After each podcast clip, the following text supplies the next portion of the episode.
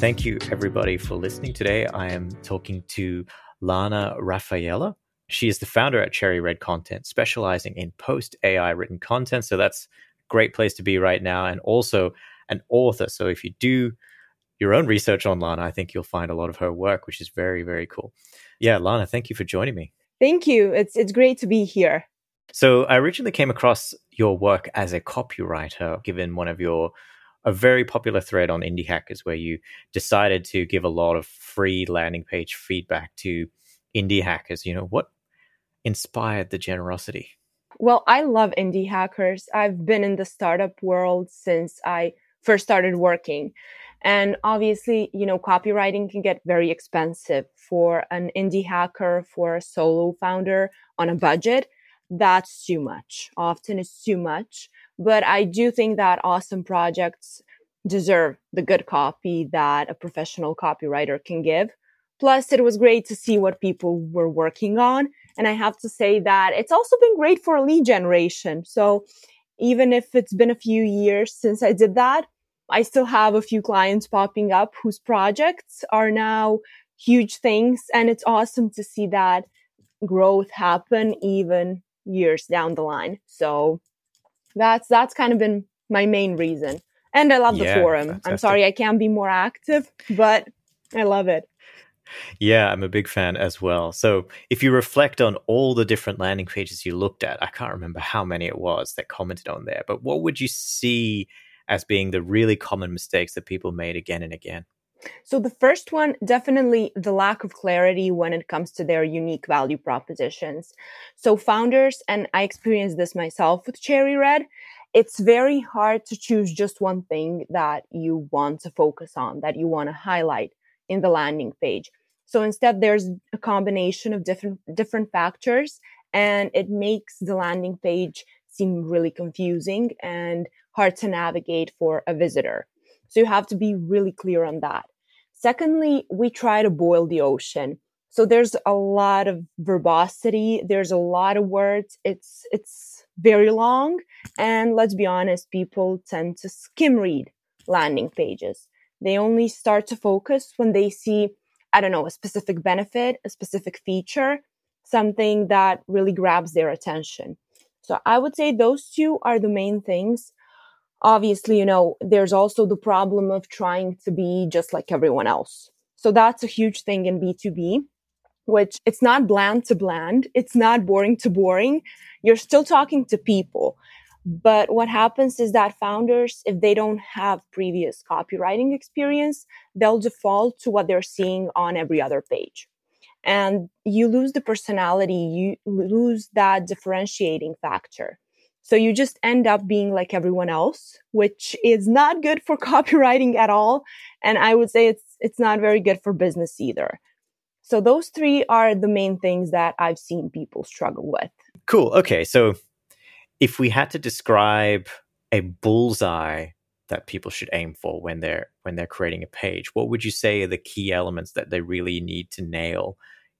So the first thing is what makes you different. So why should I care? People are exposed to so much content online that you really have to do something to prove that you're different. You have to earn that time that they're giving you. And that's why I say, don't be bland. Try not to copy what everyone else is doing.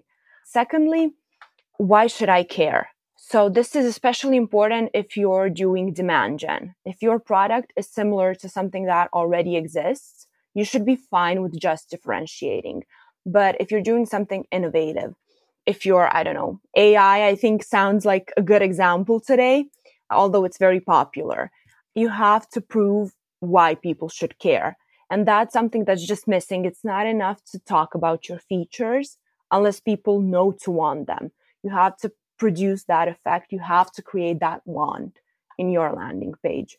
And then there's also the question of objections. And this could be me because I do a lot of business with sales SaaS these days, but you have to respond to those objections. You need to know what's making your leads start to think about and second guess whether they should be really in business with you.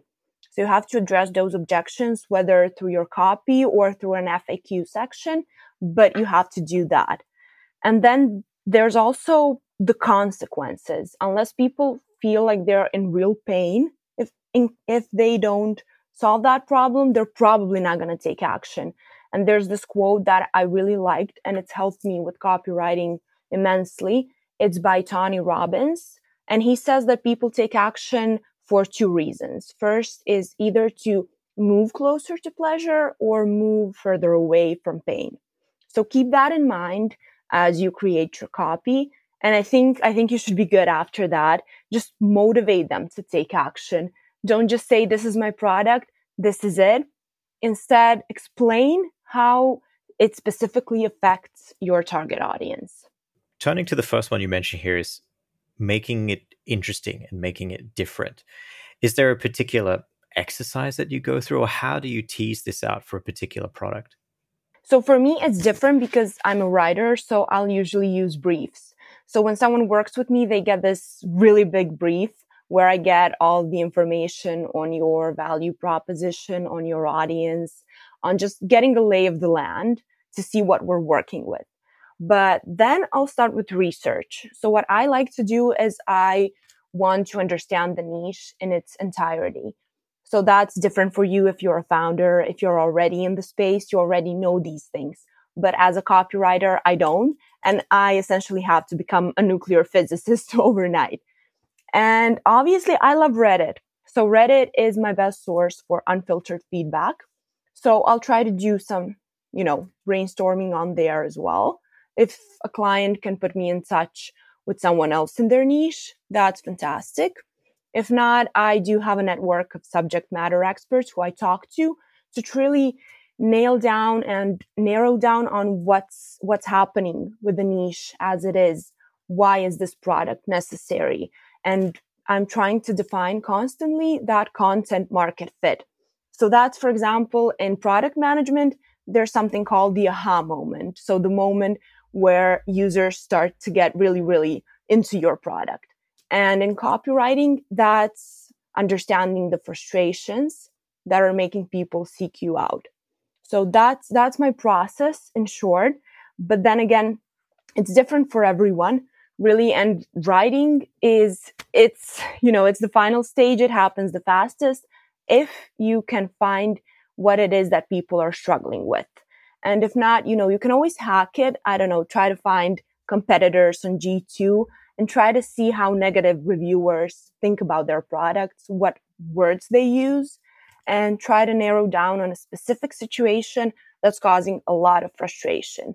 And then replicate that and respond to that with your landing page. So we're looking for an aha moment or a major benefit or a major problem. Is that right? Is this what we're really narrowing down on? Yes, exactly. Do you have any examples of a product where you saw through the research, you found that aha moment? Definitely. So I've recently worked with a cold outreach client. They're trying to really combine everything that, Instantly or Hunter, those sorts of products in different verticals do into one product at the same time and at a more affordable price. So what we did then is we spoke to customers of their competitors. And we understood that a huge problem was really convenience and integrations. So integrations would break constantly. It was huge, causing a huge problem. They couldn't understand their metrics holistically. They had to pull everything from different tools into a third tool. And it was just really messy for an average sales rep who should be hopping on sales calls. They had to do a lot of tech stuff.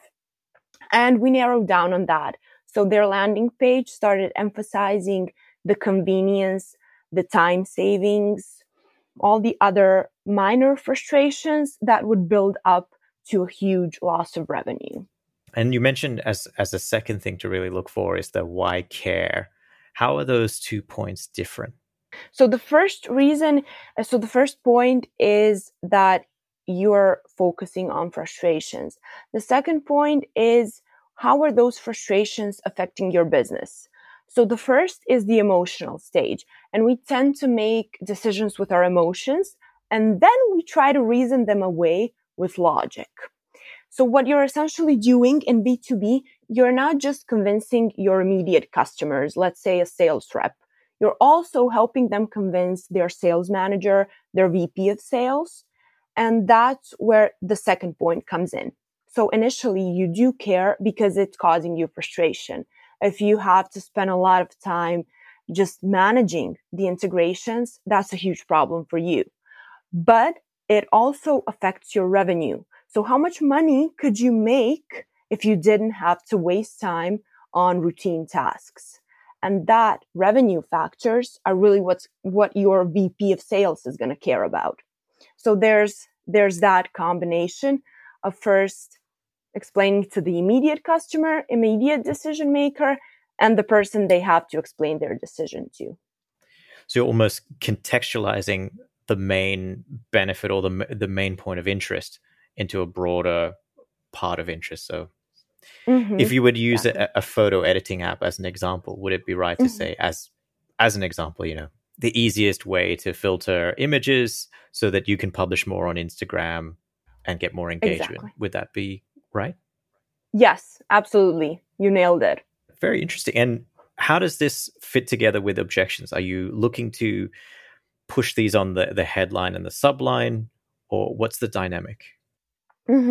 So typically you'll mention the main benefits in the so-called hero section. So that's what happens above the fold.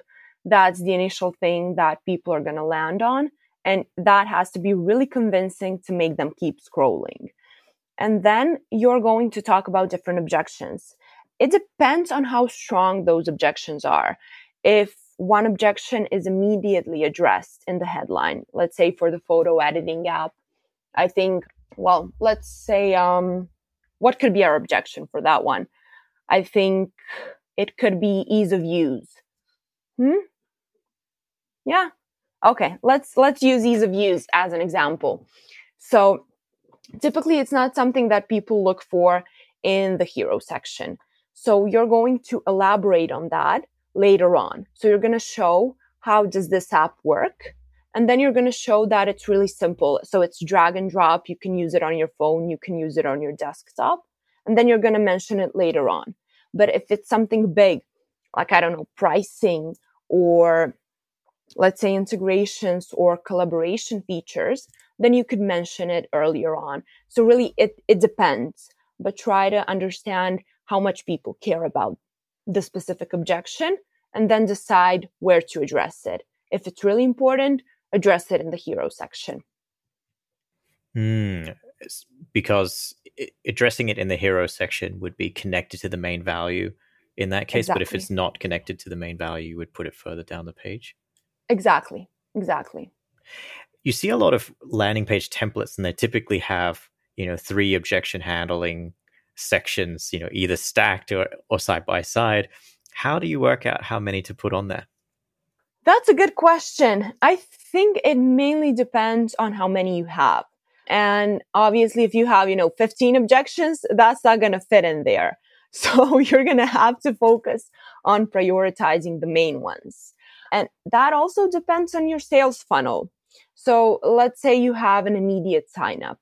In that case, you'll want to handle the majority of things on the landing page. So you can combine it. I like to mix and match it sometimes. So I'll address the main three objections in the body copy, and then I'll address the others contextually and intuitively through the FAQ section. So that's kind of up to you to decide on what matters and what's going to prevent people from trying your product in the first place. Because some objections, you know, they won't be able to see, for example, ease of use until they get started. So you have to make them want to get started. You mentioned previously that you need to explain how the product works. I really want to ask you this because this is a personal bugbear of mine. I feel like a lot of products out there go a bit too hard on selling the sizzle and not the steak, and you can't actually work out what the product does. What is your perspective on this? I think you're right. I think people tend to be too technical. And that's, again, a lot of founders are from a technical background. So I cannot fault them for that. But at the same time, you have to find the balance. If your product is really innovative through and through, then just talk about the main features that make it different and then show a demo. I don't know. I think videos and GIFs are a really good way to provide an explanation of how your product works and what it does without taking up the space. So I think they're with, if you work with design and copywriting, and if they work together, you can really create some magic, but don't overdo it. God, don't overdo it. Yeah. Do you have any suggestions for how to make full use of that explainer real estate? You know, is it make sure they're prescriptive verbs or anything like this? Well, I think it's always good to keep it short and sweet and tease people to want to sign up. So you can give it all away. It's like in cold email, there have to be some curiosity gaps. So you have to provide the majority of information, but tease something as a reason to make them want to sign up. Definitely, you know, use action verbs and try to make the people feel like they're using your product already. So I think with explainer videos, for example, and I'm going to use another cold outreach tool example. For example, the demo video, the explainer video should be like you're setting up a campaign in that tool. Don't just have a video pointing at different features because that doesn't give any context to the viewer. So try to make them feel like they're already being onboarded, and that should help you make them want to use the tool. What is the role of social proof on a page, and how do you make them the best use of social proof on a page? Mm-hmm. So social proof should be contextual. One thing that I see happen a lot is people are syndicating, I don't know, Twitter reviews or G2 Trustpilot reviews on the page, but they're not connected to use cases. They're not connected to specific problems. It's just a review saying, oh, wow, I love XYZ software. And that's good. And if you're first getting started, even that's better than nothing. But as you grow, as you get more testimonials, I really want you to connect them to specific use cases, to specific features, benefits. So for example, it's better to have a review saying, as a real estate agent, this tool has helped me increase my revenue by 30%. Or I've been able to save a lot of time that I spent on prospecting. So Try to have some meat in that testimonial, because testimonials are good, but they're even better if you can connect them to specific business outcomes. Got it. So applying that idea a bit more broadly. So for example, if you have in the hero section, rather than just rated 5 stars, a good use of social proof could be something like, if we use a cold email tool, you know, this amount of revenue generated via the tool. Exactly. Would that be right? Exactly. Yes. You can have the logo bar. I call it the logo bar. So it's if you have the clients and that sort of thing, that's also good. But you should have more. You should have meatier testimonials somewhere down on the page then, if you can't put them right there. If you had to prescribe an MVP. So someone's rushing to build their first landing page. I just want to get it out there. And you're saying, hey, stop, make sure you've got these things. What would they be? Mm-hmm. So the first thing, hero section. Second thing, benefits. Third thing, you know, features or how it works. Again, you can use a video to hack this if it's very verbose. Fifth thing, social proof. Again, testimonials that are really meaty, that give some value instead of just, you know, being trust signaling. And then there's something we like to call a reinforcement statement. So that's a way just to reinforce what you've said in the header and remind the visitor of what they could get by using your software. I also like to put in FAQ sections, especially if the product is not quite intuitive or if it's a new product in the space. And finally, CTAs. And try to make your CTAs, call to actions, try to make them unified. So don't try to, sign up for a demo in the one CTA and then learn more in another.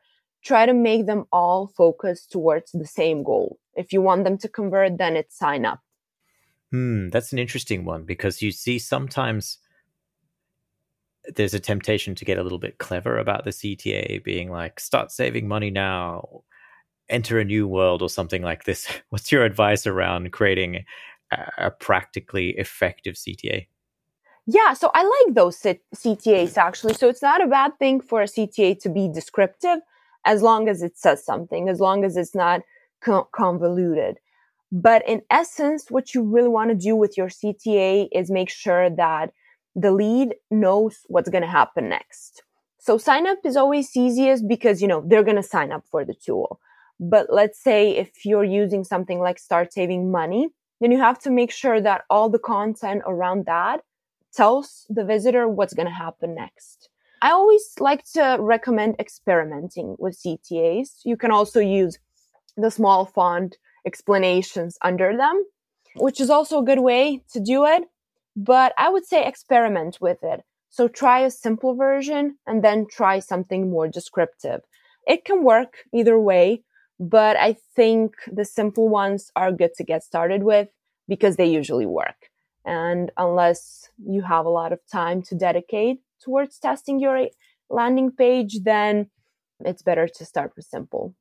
I'm curious about the actual button itself. You know, I've seen very long buttons and very short buttons. In your experience, do you find that it makes a big difference? I think that's more of a design question, but based on my experience, if you have a long button, then make sure it stands out, because otherwise, if you have long lines in your copy and if your formatting is structured that way, then it can really melt into the text. And the point of calls to action is really to stand out. So highlight them and definitely try to keep them short. So that always stands out. Coming back to the hero section briefly, I was curious to know that there sounds like there's both an art and a science and a black magic to writing compelling hooks. What is your advice for people who want to write something a bit more engaging in the hero section? Yeah, so that's I think you nailed it. It's there's magic to it. I think for me it's a lot of coffee and just, you know, running around and jogging. But I would say start by being clear about what you are and what you do differently. So again, that's where we come back to the differentiating factor. Once you've nailed your value proposition, once you know why you do this one thing and why you do it well and why your leads care about it, you've already got a good baseline. Secondly, don't be bland. Don't use jargon. Because, for example, let's use this as an example. Increase your lead quality. That means something, but it's not visual enough. It doesn't make people feel anything. But on the other hand, trying to use something more descriptive, like start talking to people who are actually going to make your business grow, it creates a scene. It gives people emotions. It helps them visualize it. So try to use words that evoke visualization. Try to use real-life examples. I've seen a really good example of that a few months ago, where the entire landing page was just storied. So you'd meet the protagonist who's struggling with a specific challenge. And it was so specific that they even mentioned the protagonist drinking coffee and fuming about a frustration. So that sort of thing. Try to be very, very visual and very specific. And finally, get a thesaurus and try to find words that aren't commonly used. Of course, don't be very exclusive about it. Don't exclude anyone, but try to do something fun.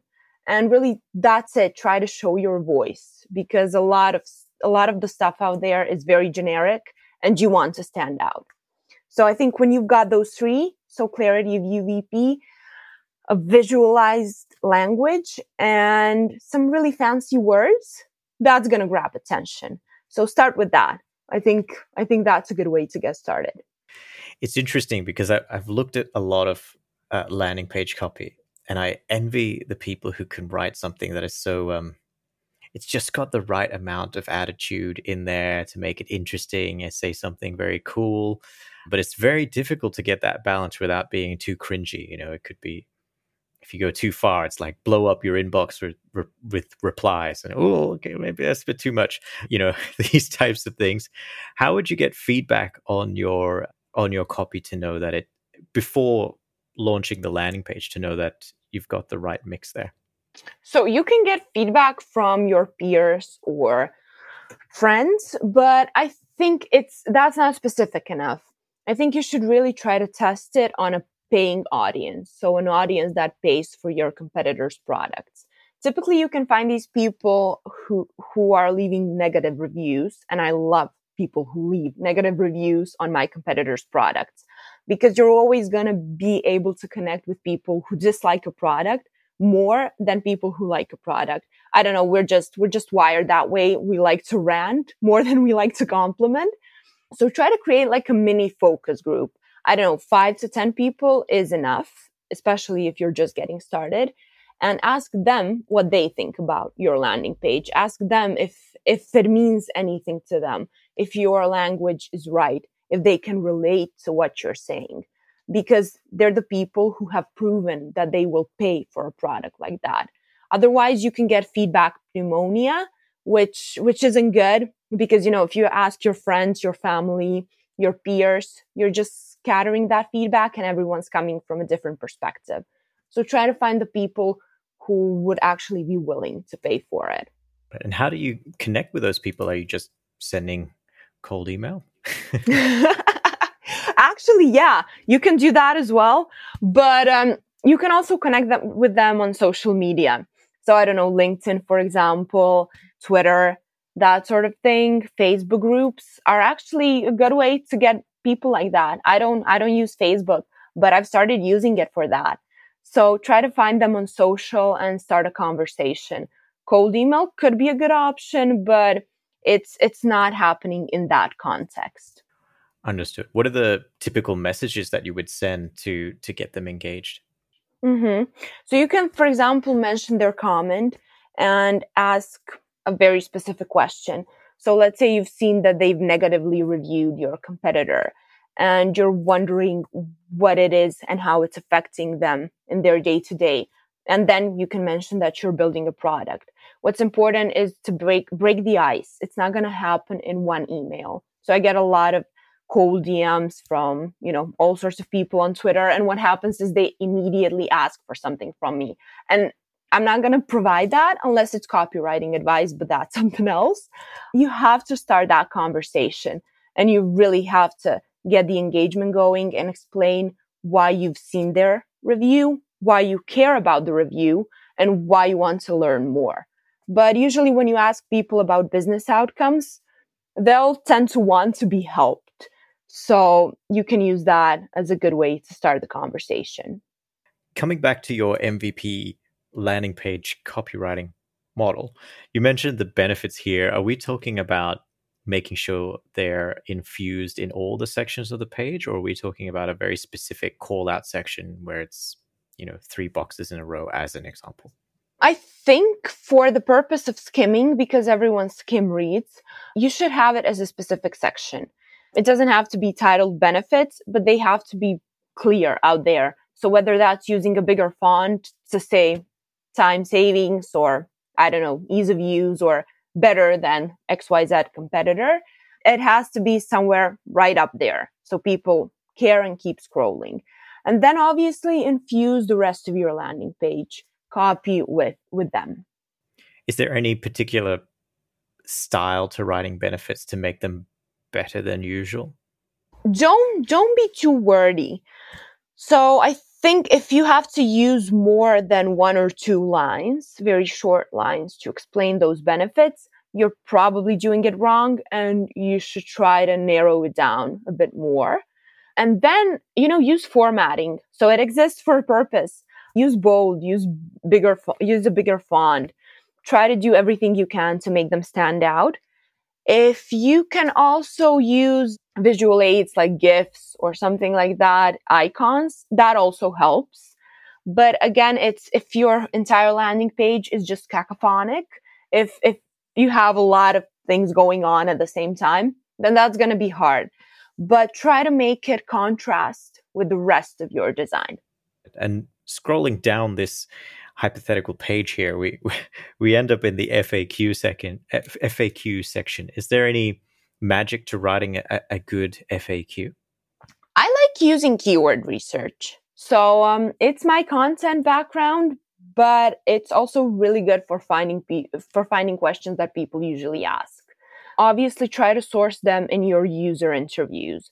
But I know a lot of founders are not going to create focus groups for their landing pages. So I'm just giving them a hacky way of doing it. Keyword research and people also ask section. That's going to point you to the most important questions that you have to answer. Then try not to be too wordy. Explain the answer as quickly as possible. Yeah, that's about it. So get the questions that are actually relevant. Don't overdo it and make it collapsible. You know, you don't want to take up too much real estate. You want to make sure that FAQ section serves different visitors with very different questions and they can find them within 1 or 2 seconds. And if you had to scale down this list to just the essential elements for someone who's just getting their first soft launch out there, what would that include? Include your value proposition, include an explanation of what it is that your product does, and include a CTA. That's it. So just those 3 things, essentially your hero section. If you don't have anything else, just a really, really good hero section. Fantastic. I think a lot of people listening could be, feeling a little bit overwhelmed by the thought of having to have an FAQ and that the testimonials and social proof before they've really gotten some traction there. But that makes a lot of sense. If there was a menu of elements, what would you say are some of the key things that people should be looking to add to the page once they've gotten that traction to improve its performance? So unless you already have testimonials and FAQs, try those. Then secondly, I like to do a lot of experimentation. So I don't like to change things up too much in the structure itself, but you can always use heat mapping software to see where people linger, where they scroll really quickly past when using your landing page. Heat map software is really good for that. So I've used it previously and it helps us identify sections that maybe aren't important. Let's say maybe people scroll past your feature section like really quickly. Then it's time to ask yourself, is that section really worth it? Do people already get this? Can I include something else? I also like recommending to add a live chat or a chatbot, something like that gets people engaged. And that's typically the case with products where you see longer sales cycles. So that's typically your enterprise products, that sort of thing. You want to start that conversation. And a live chat works perfectly for that. In terms of newly launched products versus a more established product, what would you say are the benchmark conversion rates that people should keep in mind? Understanding that every product's different, but are there sort of percentages that you look out for? So typically, it depends on your traffic as well. So I would say if you have a very specific landing page that is for ads, for example, that's always going to be more optimized and you're always going to be able to get higher conversion rates. The average is there around, 5%, I think is now the benchmark. For a generic landing page, for example, the homepage landing page, you're going to get all sorts of traffic there. Some of it is going to be qualified. Some of it is not going to be qualified. So the average is around 2 to 3%. Personally, I don't like to aim for a specific percent because that's really hard to do. I know people do that. But I always aim for, 90%, and that's just to be realistic. But if you're getting started, if you've received 1,000 visits already, which I think is a good representative sample, anything under that, it's really biased. If you already have those visits, I think 5 to 10% are really good benchmarks for your landing page. Anything above that requires further optimization and professional work. But if you're a solo founder getting 5 to 10%, you're doing great. And I should probably take lessons. So it's one of those things, because I understand where you're coming from, and that, you know, it could be 50% if it's a referral source, and it could be, you know, under 1% if it's like a long tail or a very high top of funnel keyword from Google search. So it really depends. But just knowing that you have that 5% benchmark, I think, can help understand when there may be a major problem. If you do, like you said, you get the 1,000 people in, it's less than 1%, maybe something's not great here, which makes a lot of sense. Not to put you too much on the spot, this is a little bit different to what we talked about prior to the recording. But if we could take this process down, and I'm going to put you in the in your existing copywriter seat, and we're going to take on this mythical photo editing app as an example. So they have no user research already. They're looking to create this landing page. What are you doing in this situation to go from zero to launched landing page that is good? Okay, so like a really bare bones process that doesn't include my writing brief. First, we're talking about their imagined use cases. So what do they imagine people doing with it in the long term? Who's the audience? So are you going to be targeting social media managers? Are you going to be targeting influencers? Who are you specifically speaking to? And it's really important in the beginning to have at least one segment that you're focusing on, because if you cast a broad net, unfortunately what happens is your landing page stops speaking to any segment in particular, and you see conversion rates go down for every segment. So try to narrow down all of that to one focal point. Secondly, we're going to be talking about their competitors. So I want to know why their competitors are doing good. Why do people need their app? So why did they build the app in the first place? Is there a founding story to it? Did the founder try different apps and realize that none of them actually helped him or her with their editing needs? And then we're also going to do some general research. So like I said, I like talking to clients, I like intake briefs, but I like doing my own research because it's just better to get that objective information. And then finally, we're going to turn all of that into a landing page that speaks to that particular audience segment. With apps, with B2C apps, I'm not typically in the B2C space, but I know it's always good to be very concise. So I would make it a very visual landing page. I would show them before, afters, that sort of thing, because that's what people are really looking for in that type of an app. Or let's say, I would highlight the features that it has, but I would always start with what do we have that competitors don't, and why does our audience care about that? Because I think a lot of projects happen without doing that validation first, without doing that testing, and then you end up with a product that's kind of in between. You're not sure if it actually serves a very specific purpose. Does that help? Yeah, absolutely. I think that's a very tangible example of how you would go through the process. Excellent. For people who want to learn more or connect with you, where should they go?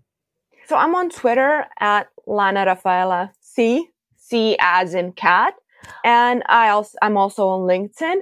We do also have a website, cherryredcontent.com, but you know, the shoemaker has the worst shoes. So we haven't been very active on our blog. But yeah, it's going to happen. We were just drowning in work. But one of these days, we're also going to have a blog. So until then, Twitter and LinkedIn, let's stay in touch there. And I'll let everyone know when we're ready to start posting our case studies, white papers, resources. We've got quite a few good things cooking up. I'll make sure to link all of those in the show notes. Thank you so much, Lana. Thank you, Ben. It was great talking to you.